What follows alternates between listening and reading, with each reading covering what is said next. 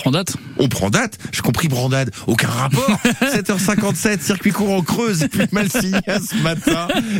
Grillade de saucisses de volaille. Ça nous dit bien, ça dit donc. Ah, pas de la brandade? Beausoleil.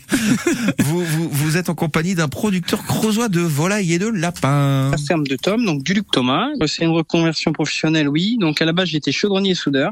Donc euh, j'ai travaillé pendant 2-3 ans et puis après, bah, j'ai décidé de m'installer. À la ferme de Tom, que pouvons-nous retrouver? Je suis producteur de volaille, donc ça sera essentiellement de la volaille. Donc c'est de la volaille plein air euh, traditionnelle.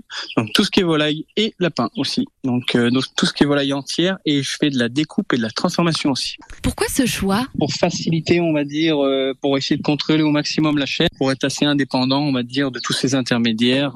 et puis pour faire un travail aussi de qualité, je pense, de prestation. Comment travaillez-vous? Moi, j'élève les volailles. Donc, soit un jour, soit en volaille démarrée, je les achète. Et donc, du coup, après, je fais de l'engraissement euh, jusqu'à, on va dire, 120 jours minimum sur de la volaille fermière. J'ai tout un panel de verrines. Ça va de la rillette de poulet à la terrine de volaille.